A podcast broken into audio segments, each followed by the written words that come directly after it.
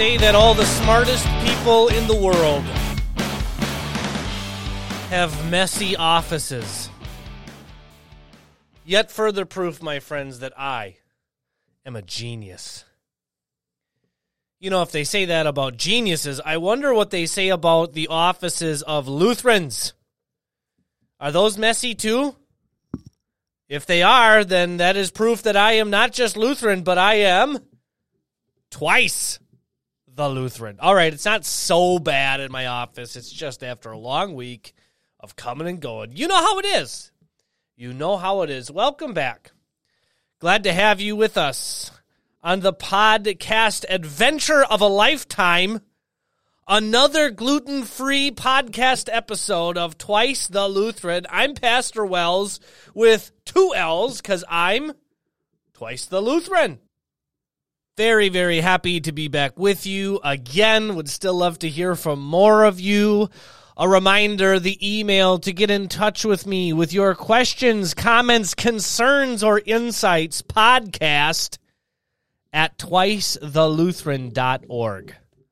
Podcast at twicethelutheran.org. I thought about you guys the other day because as you know and remember, we're studying the seventh commandment. That seventh commandment that forbids stealing. You shall not steal. And just for a brief reminder, what does this mean? We should fear and love God that we do not take our neighbor's money or property or get it by dishonest dealing, but help him improve and protect his property and means of income. So, why did I think of you the other day? I saw a video, must have been, I don't know, was it on Twitter or something? There's this sort of uh, controversy going around, this revelation going around that when you buy your laundry detergent, the bottle is like half empty. So the big economy sized container is only maybe, maybe three quarters full. So what did I see people doing? They're going to remedy the situation you open the other bottle of laundry detergent on the shelf and pour it into the one you wish to buy. So that way, you are getting more laundry detergent for your money. So let me ask you is that okay? Or let me ask you this who is stealing in that scenario? Is the person pouring the laundry detergent together to make one bigger container, are they stealing? Or is the company stealing from the customer by halfway filling the bottle and advertising it as a better deal? I'll give you a minute to think about it. Who's in the wrong? Here's the answer they both are. the answer is who's the, the, the, the question is who's the better crook? You heard it since you were little, and it's still true today. Two wrongs do not make a right. Do you think that it is right for Tide or whoever it is? I shouldn't use the name brand. Ignore the name brand. Do you think that it's right for manufacturer A or B or C to pull a fast one on the customer by changing the packaging sizing or weights or ingredients. No, it's not. That's stealing. Unless they're telling you up front that that's what they're doing, then they're stealing from you. But two wrongs don't make a right. You don't then get to turn around and start basically robbing from the store. Because that's finally who takes the hit, right? The manufacturer already got paid. You walk out, you're doing fine. So you got two crooks, and the third party, the store, is the victim. Now, I don't want to make too much of that because I know business deals and packaging science, and there, there's a lot there. But let's be honest. You guys shop, don't you? You've been to the grocery store. We call it a, a rather dignified sounding shrinkflation. Where you're paying the same price for the food that you did before, but the food's gotten smaller, or the packaging's gotten smaller, or the ingredients have gotten worse. It sounds so dignified to say shrinkflation, like we're just we're just gonna play around and experiment here with packaging. You know what it actually is? It is stinking theft. Usually we think about you shall not steal, like don't go into the store and rob from somebody. But the reality is, our theft nowadays is way, way, way more sophisticated than that. There are two ways in which we typically get robbed from in sort of secret or hard to prove ways. And this is not a political statement, this is just a fact of the matter inflation and taxation. Does anybody really think that it's okay that we are taxed to the rates that we are? I, I mean, it's legal. It's legal. God tells us we have to pay it, so we'll pay it. But I mean, think about it. There are some very big questions whether or not your tax dollars arrive at the location for which they were intended. There is a lot of question marks that your tax dollars are used in exactly the way that you're told they're going to be used. There are dollars that line that, that that fall into pockets they have no business being in, and they get there through very sophisticated machinations of monetary financial management and policy. And sometimes I'm convinced that we make those processes purposely complicated. Because if it's too complicated, people just walk away in frustration and they never realize maybe there's some theft going on here. Now, I'm not pointing fingers. I'm just saying, all. I'm just saying, all. I mean, if you don't have some questions about it, I don't know. Maybe you're not paying attention, but I got questions there. And how about that other one? Inflation. Yeah, that one's pretty sad actually when you think about it. If you every everybody knows that if you talk to grandpa and what what did a dollar buy in grandpa's day or great grandpa's day that it uh, that it doesn't buy nowadays. Yeah, that's pretty sad. That is why is that? It's not that things got more expensive necessarily. Some of that's true, but it's that the purchasing power of of the money that we have is failing. I think the dollar has lost something like you know a huge like over ninety percent. I don't know. Somebody look it up. Let me know. But there's a huge percentage of our dollars purchasing power that has disappeared. Some of that's intentional. I want to be careful because I, I understand that those things are complicated. Those are complicated ways.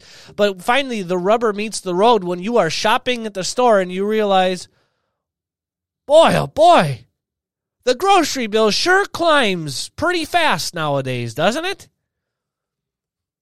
And you look and you go, well, what, what I used to pay $300 for, I'm paying $500 for. So now I'm spending $500 and the cart isn't any more full than it used to be. And in fact, it might even be a little bit emptier because of shrinkflation.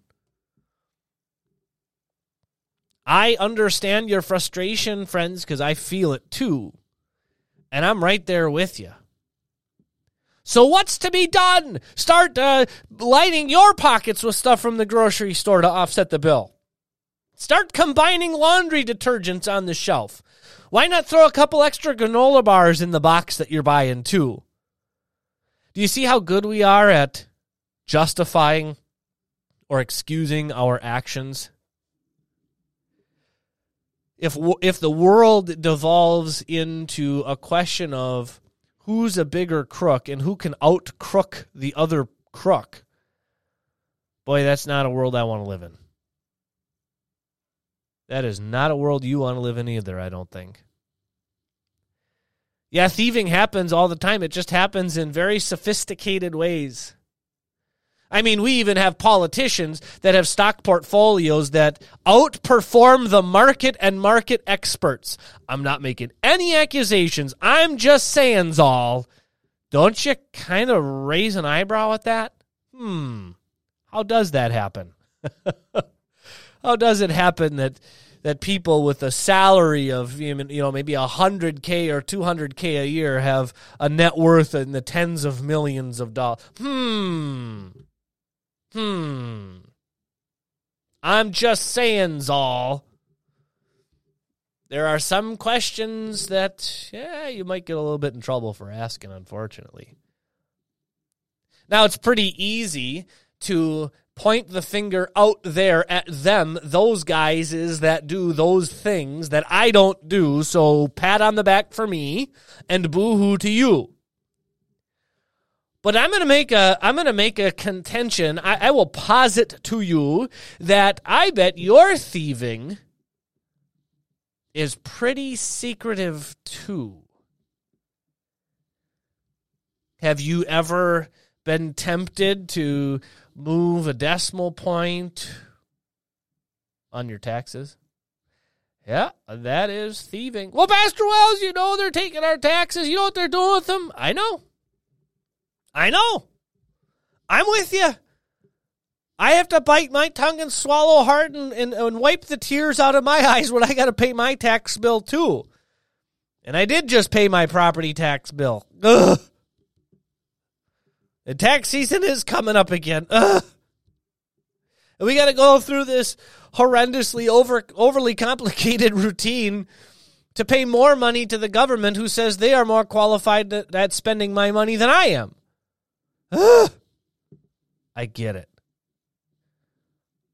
But if you are cheating on your taxes, that is thieving. That is stealing if you are playing fast and loose with the books at your business, that is stealing. How about those of you who own a business?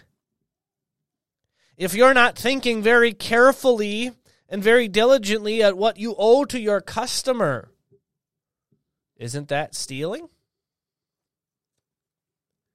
If you are going to let's say, for example, buy a computer, and you know very full well that you're going to buy the computer online, but you go to the local computer store and, and make that uh, that shop owner explain to you the ups and downs of the computer.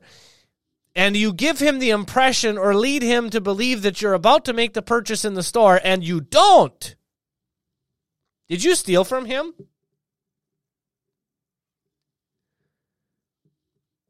Yeah, I think you did. I think you stole some of his time, huh? And after all, time is money. Time is money. If you are purchasing a product from the store that you know full well you intend to use and then return, are you stealing? Now you got to be careful with some of these. I I understand that some of those some of those processes and transactions can be a little tricky and and you might have bought something in good conscience and and now you got to return it because it wasn't what you thought it was i get that but i'm talking about in your heart with intentionality and you might say, well, you know that those guys out there and the system is out to abuse and extort me, so why shouldn't I abuse and extort them every now and then when I have the chance? especially Pastor Wells if it's legal. I would posit this to you. The world is worse off if the only question we are asking is it legal? Is it legal? There's a lot of things that are legal, doesn't make them right. There's a lot of things that are legal that are not in line with God's word and the 10 commandments. And those are some examples. I'm not saying that every single time you enter a store to talk to the clerk that you you now owe him something. I'm talking about the intention and the conscience. Do you ask yourself sometimes what what are the obligations that I have as a customer? What are the obligations that I have as a service provider or a business owner? After all, the Lord tells us to take care of our neighbors, and who is that? Well, it's technically everybody, right? But some neighbors are closer to us than others. Some we interact with, some we don't. So the question is of those neighbors I do interact with, of those neighbors I do have a financial transaction with, am I being honest? How about another one? You charge well above market price for something that you are trying to sell on Facebook Marketplace or Craigslist. Is that is that right? Do you pride yourself in saying no one's ever gotten a deal out of me? Hmm. I wonder about your generosity then. I'm not saying you got to overpay now for every car and undercharge for every service. I'm just saying, Zal, that sometimes that we are pretty good at hiding our intention to steal and justifying it. I'm just saying, Zal. I can't answer those questions for you. I can't even walk you through every scenario. All I can do with the word of Christ is lay it on your heart.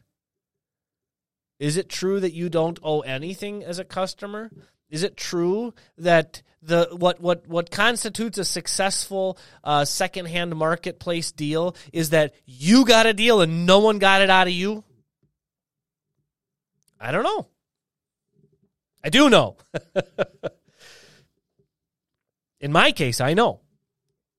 But in your life, and and and again, this really comes down to a, a question or attitude that's going on in the heart that then translates to the hands. Because finally, that's where it all starts, right? It all starts in the head and the heart. I want something that's not mine. I desire something in a wicked way, and then I carry out that intention. That's what can happen. And so we dive back into the catechism on page 93 at that exact point. Because in the catechism on question 93, here's what question number 81 says. Here before the question, it says, Because of our sinful nature, we aren't content. Oh, truer words were never spoken. Because of my sinful nature, I'm not content.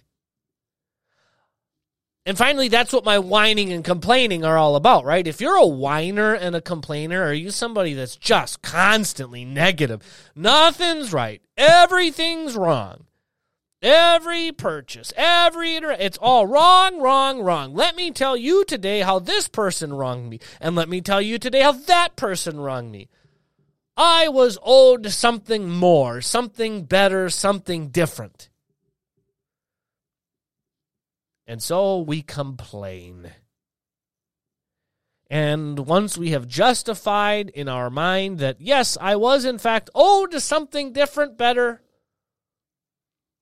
then I can justify just about any action I want to go and get what I'm convinced I'm justified in getting, to get what I'm convinced I should have. So, back in the catechism, because of our sinful nature, we aren't content with the abundant blessings God gives to us.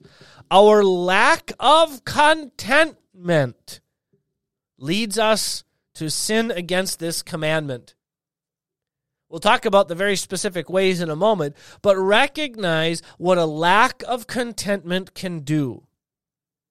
A lack of contentment is not just bad for your mental health, although it is. A lack of contentment isn't just bad for your emotional health, although it is. A lack of contentment finally leads you to take action in line with your lack of contentment, whether in thought, word, or deed, and then sin against this commandment that is all about the stuff at the heart of which God is saying, Be content with what I gave you, please because I gave you these things and not somebody else these things. These are the things I want you to have. These are the things I want you to be in charge of. These are the things I want you to distribute. And our lack of contentment leads us to say, no, I don't want it. I want those things. I want, God, what you gave that guy. I want not only his stuff, I want his intelligence. I want his good looks. I want his money. I want his personality. Do you see how we could just go on and on? So this commandment is not just about taking somebody's money. That's that's certainly there. But at the heart of this is a contentment that leads me to say in many, many areas, Lord, you made a mistake with the way you made me. Lord, you made a mistake in the way, in the things that you gave me. I should have something different. I should have better children. I should have a better wife. I should have a bigger house and a faster car, and I should have more money and more stuff. And if you gave that to somebody else, then I want to go get it. And so you see what starts in the heart as a lack of contentment quickly turns into a life of ingratitude and can even become a life of outright thieving and stealing. As with all of the commandments, the battlefield is first and foremost the battlefield in our hearts and in our minds. Now, back to page 93. So, if that's true, if our lack of contentment leads us to sin against the commandment, then here's what the Catechism asks What are some ways that people sin against God in the way they use the gifts that He gives? So we're not looking at, you know, stealing somebody else's gifts, although that's true enough. Let's look at exactly the gifts you have, the things that have been given to you. What are the ways that we, we sin against this commandment? Well, how about this one? The lost son. Oh, sorry, sorry, sorry. Hold on. Pastor Rawls getting excited. Back up. Luke 15, 11 through 20. A lot of verses, so you know what I'm going to say. This one is a parenthetical statement. A summary of those verses. The lost son wasted his possessions by sinful, selfish living.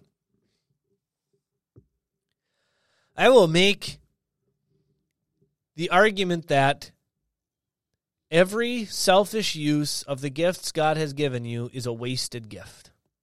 Every single one. So if you were given $10 and you invested it in the stock market and received back a million dollars, I know that's, an impossible rate of return. Unless you're a certain politicians that I know of. Ah! There's my sarcasm. I shouldn't say such things. You're given $10 or $1,000 and you turn it into a million and you turn that million around and you buy a big house and a fast car and you keep those for 50 years and then you die. Was that money wasted or not? Yes, of course it was. Of course it was wasted. The point isn't that you can take a, a, little bit of a gift and turn it into a bigger gift. The question is, what are you doing with the gift, whether it's little or big? The size of the gift doesn't matter.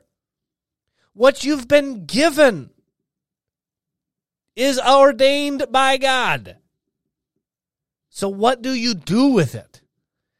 If your answer is, the blessings that God gives to me are mine and I own them, and I can do with them whatever I want, and I choose to use them for me, that is illegitimate.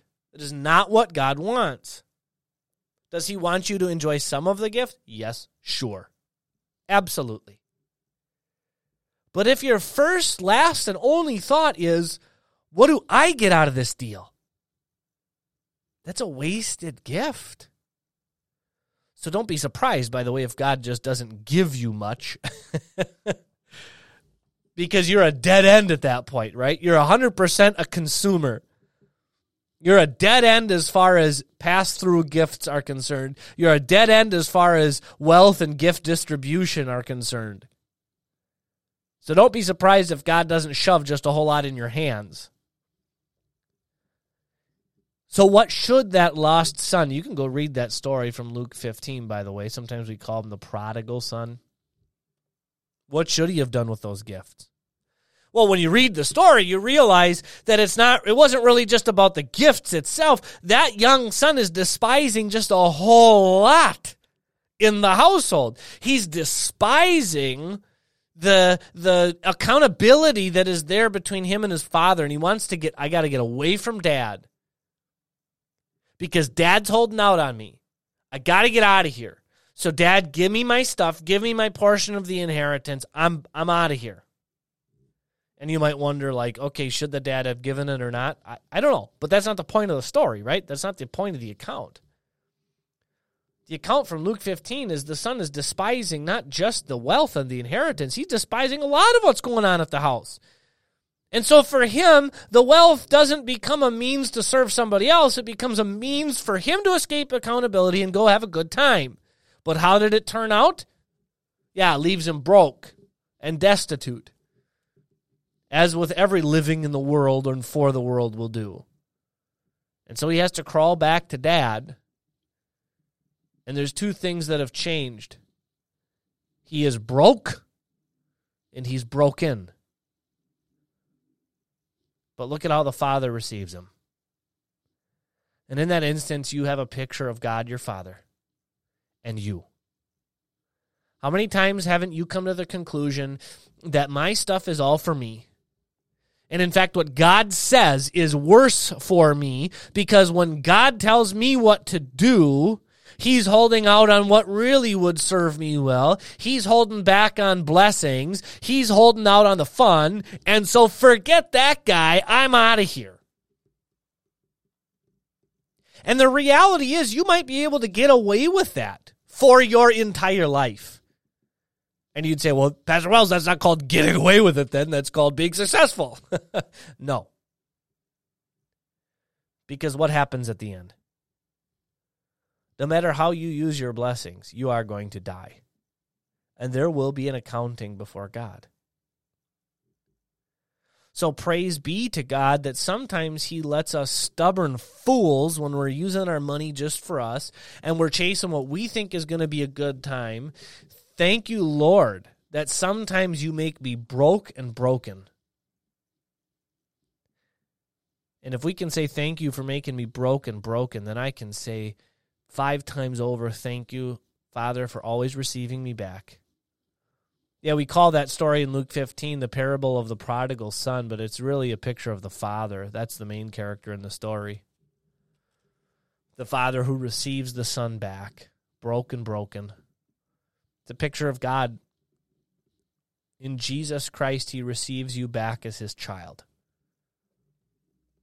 forgives you, puts a robe around you, the robe of Christ's righteousness, gives you a seat at the party, the party in heaven. All right, let's press on a little bit more. How else do we sin against this commandment? Another parenthetical for you, another summary statement. Luke 10, 30 through 37. Several men beat and robbed a traveler. Ah, yes, the well familiar story of the Good Samaritan who comes across a man who has been beaten and instead of being selfish like the others who had passed by, that Levite, those church professionals who walk by on the other side, it just so happened to be a Samaritan. Those those in the Bible terms, those biblically, uh, you know, kind of hated half breeds. But the one who didn't expect takes care of him. But for our immediate purposes in Luke 10, several men beat and robbed a traveler, which of course is a sin against the seventh commandment. Now, we typically kind of classify the ways that we illegitimately get things. So one, one class is called robbery. That's usually where getting somebody's stuff involves force. You beat them up or you break in. That's usually a robbery. A robbery involves some sort of a force being used. And so you can obviously see multiple commandments being broken, right?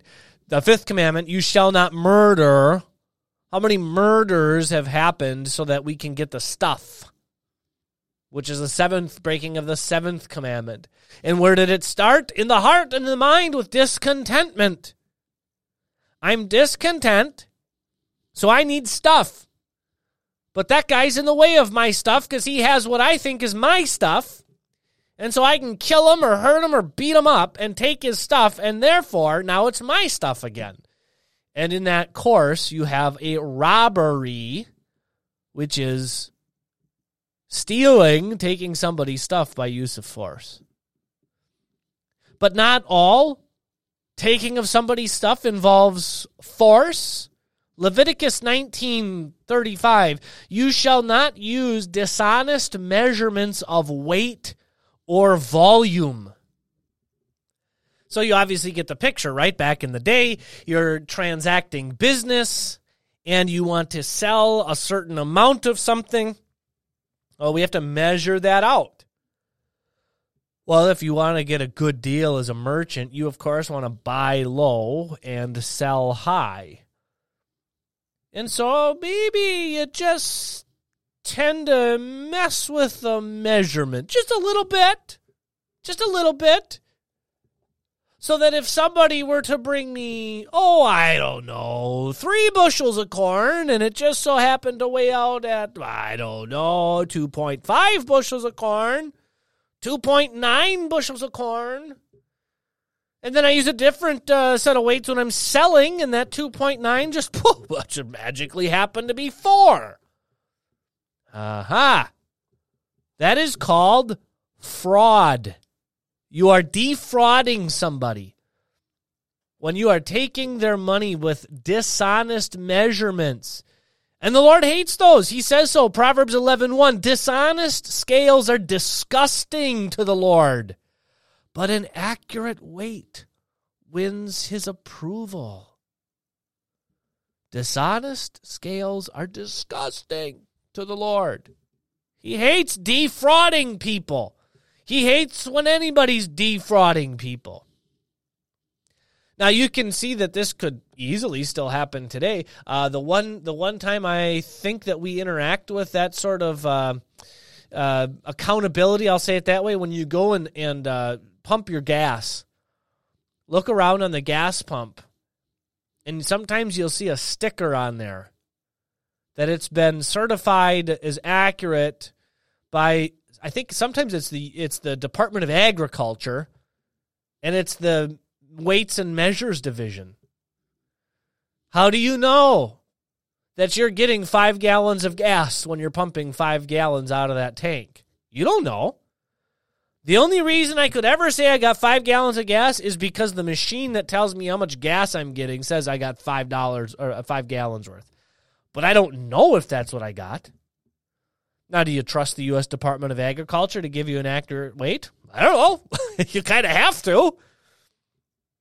I mean, unless you're going to do something to, to, to, to do your own weights and measurement, but then you got a big question are your weights and measurements correct? See? We round and round we go. Use accurate weights and measurements. And by the way, you can you can see why it'd be the U.S. Department of Agriculture that would see that would oversee that, right? They're selling food and crops and whatever, so they got to weigh all that out. So you have to have an agreed upon measurement of weight, a standard, so that you're not defrauding people. All right, how about another one? Psalm 37:21 The wicked borrow and do not repay, but the righteous are gracious and give. The wicked are the ones who are borrowing and not repaying. Which brings up a good question. Should you ever borrow money? Well, unfortunately, in the United States, basically the entire financial system is built on, you guessed it, debt. the dollar really finally is a measurement of debt, isn't it? How, how does a dollar come into existence? You ever ask yourself that? A dollar is borrowed into existence. It happens when the government takes out a loan, it borrows. That's what bonds are. They're borrowing. The central bank will borrow to the government. Okay? So, should you borrow? Well, sometimes you're going to have to, right? But you need to be very careful. You have to be very careful because the Bible will tell us that the one who is in debt is a slave to the one that they're in debt to, right? That's always true. The minute you borrow money, now you owe it. So, yeah, you might have to take on some debt. Make sure it's good debt. Yeah, you might have to take on some debt to, to buy a vehicle. Make sure it's one you can afford, one you need. And yeah, yeah, uh, you know, we might put a couple extra bells and whistles on it. Why? Well, you can enjoy some of the things that God's given you, but the minute that you're that you're sinfully overstretching yourself, where you've committed, let's say, ninety percent of your income now to luxury, well, that can be sinful. Debt is an it can be enslavement, right? Because finally, the more we borrow, especially if we're borrowing just for our enjoyment, our luxury, that is fewer resources now that are available for the kingdom of God. Those are more dollars we commit to ourselves and less dollars that we can commit to preaching the gospel. So, yeah, you have to take on some debt, but you got to be careful. You probably got to take on some debt to buy a house, got to have somewhere to live. You might have to take on some debt to get an education. But that doesn't mean if you've if you've decided you have to take on some debt, then then that's the end of the conversation. Borrow a million bucks. No, Wisdom is called for at this point. Faithfulness is called for. You have to take into account all of the obligations the Lord would have you meet day by day and make your financial decisions. Now, when you're taking somebody's money, borrowing and not repaying, or or defrauding, that is a form of theft that is done with some secrecy so there are multiple ways that we steal from people through fraud, through theft, with secrecy, right? Robbery by overpowering them. It's taking their blessings. How do you how might you be stealing secretly? Well, have you ever had a 10 minute break at work turn into a 20 minute break at work? That last 10 minutes was you stealing, wasn't it? You're on the clock. You were just paid by your employer with money to do something that you didn't do and that you weren't supposed to do, namely, go on break. So make your 15 minute breaks 15 minute breaks. Make your 10 minute break 10 minute breaks. And when you are working, work hard, work diligently, work faithfully. Not because the boss is watching, not because you're looking for a, a, a pay raise or a promotion, although if those come along, thank you, Lord, and take those if they match with what uh, your, your obligations are. But when you're working, work diligently, work hard, work faithfully. Why? Because of the Lord. He wants you to because to do anything other than that would be fraud, theft, stealing. And finally, what does it come down to? 1 Timothy 6 9 and 10. Those who want to get rich fall into temptation and a trap, and many foolish and harmful desires which plunge them into complete destruction and utter ruin. For the love of money is a root of all sorts of evil. By striving for money, some have wandered away from the faith and pierced themselves with many pains. What is in the heart? If you are burying greed in the heart and you are running after get rich quick schemes, sinfully wasting your money with gambling, trying to get money with the least amount of work, trying to get money you have no business getting, you are hiding greed in your heart. And what happens? I've seen this happen. They are plunged, those who are chasing after those things are plunged into complete destruction and utter ruin. I've seen people who, in their rush to get rich, their rush to have more, not only didn't get more, they lost what little they had. They lost their family. They lost their dignity. They live with the taste of regret in their mouths. And that bitterness can easily become focused at everybody else. Somebody else is to blame for what happened to me. When the reality is, dude, you were, you were chasing money. And it didn't work, and you're mad because it cost you everything and then some. Don't chase money, my friends. Don't chase money because worst case scenario, you might actually get it. And then what? Then who do you turn into? Don't chase money, my friends. Malachi 3:10. I made a reference to this one. I'm sorry, Malachi 3:8. I made a reference to this one in the last episode. God talking about the tithe and bringing in the tithe, giving to God the offerings he wanted to see. Here's what he says in Malachi 3:8. Will a man rob God? You are robbing me. You say, How have we robbed you? In regard to the tithe and the special offering. Imagine that. God looking at us and saying, You're robbing me. That is a terrifying thought. It'd be terrifying enough if God caught me robbing somebody else. But the fact that God could look at me and say, You're robbing me, that's terrifying. And of course, the people respond in Malachi, What? What do you mean? How have we robbed you? In regard to the tithe and the special offering, you didn't bring a gift. You didn't give to the kingdom. If you read in the scriptures, every time you come to see a king, and this is true in not only just the scriptures, but in world history too, if you go to see a king, you better bring a gift. And yet, how often don't we, in, in pure selfishness, because I think it costs me too much, because then I might have to go without something, I come without a gift. So we think more of earthly kings and governments than we do of God? What if church? What if my church, St. Mark's, what if we had an IRS department of St. Mark's? the Internal Revenue Service. What if we mailed out a bill? What if we sent a bill to everybody's house and said, This year your church dues are a $1,000? What would happen? Oh my goodness. Not only would God Himself be ticked, the people would be, and rightly so.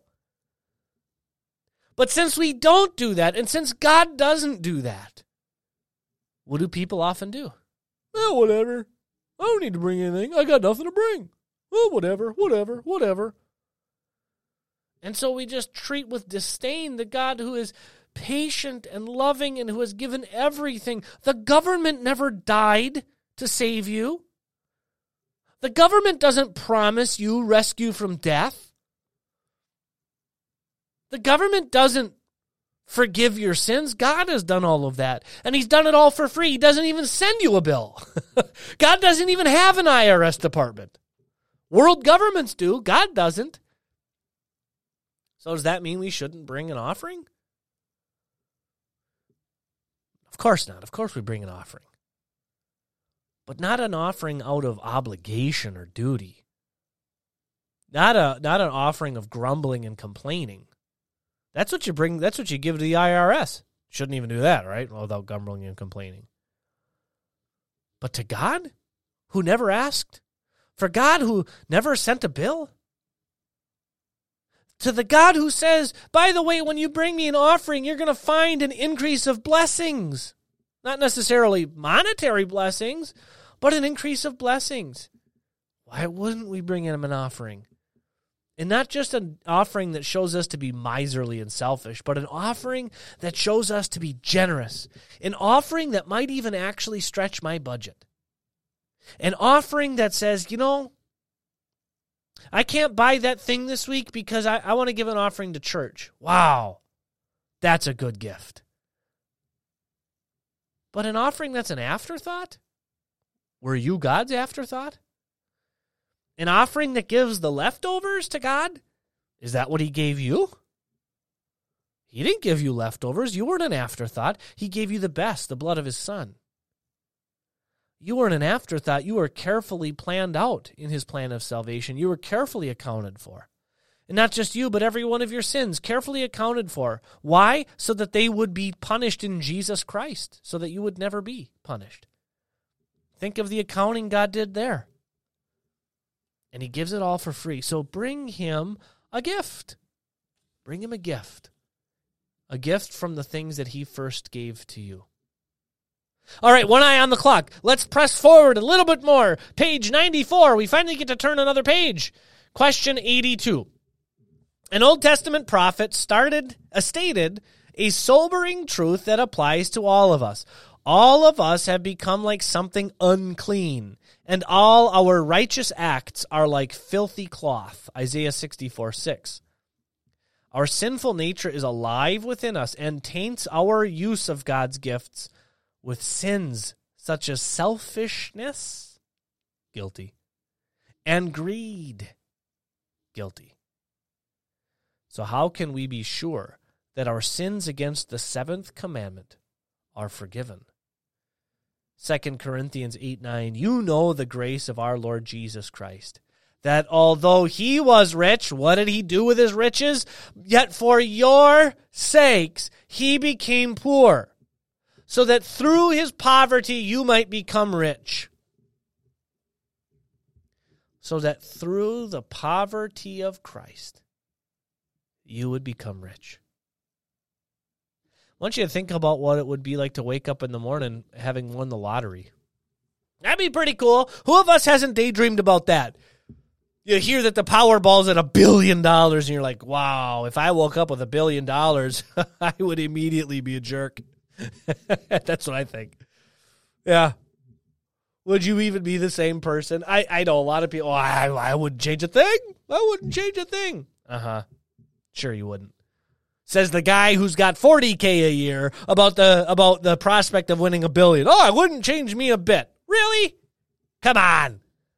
Of course, it would change you. It would change the way you think.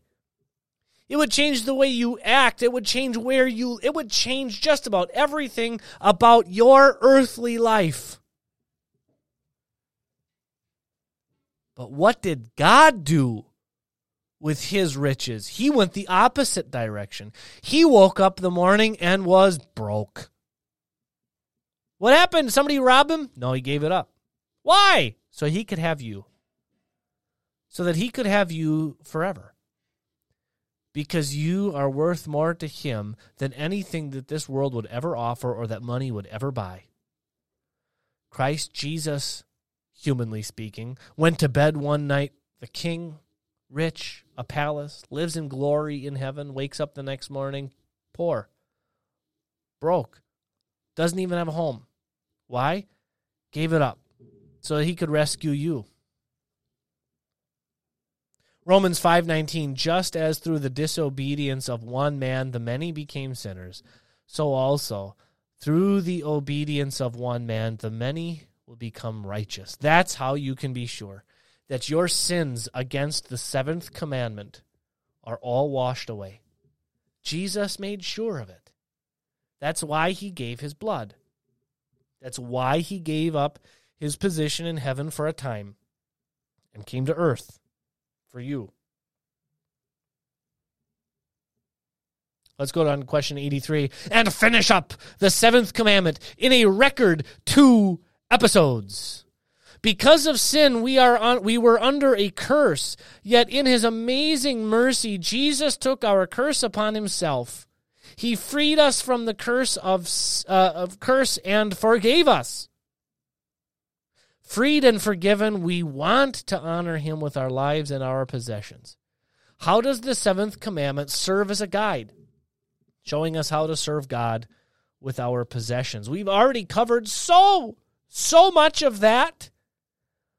But here is one, at least one good verse to leave you with.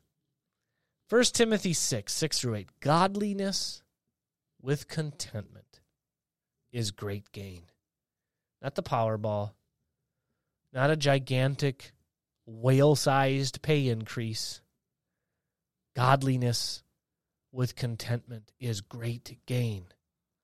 For we brought nothing into the world, and we certainly cannot take anything out. But if we have food and clothing, with these we will be satisfied. Friends, you are those who are filled with the Holy Spirit. You are those who are spiritually alive because of Christ. That means you are those who can choose to be content. Yes, contentment is a choice. It's a choice only you and I can make through the through the blood of Christ, a choice only you and I can make through the power of the Holy Spirit to say, this is enough. It's enough. I can be content. I don't have to worry. Do you hear what I said? You don't have to worry. You can be content. Because you know in the end you leave this all behind. Whether a million dollars rich or a million dollars in debt, it's all left behind. And you go home to the glories of eternal life forever in heaven. So while you're here, use your life and your money to praise your God by using them the way He wants you to. It is that time already. My goodness. My friends, until next time, sweeting is such part sorrow.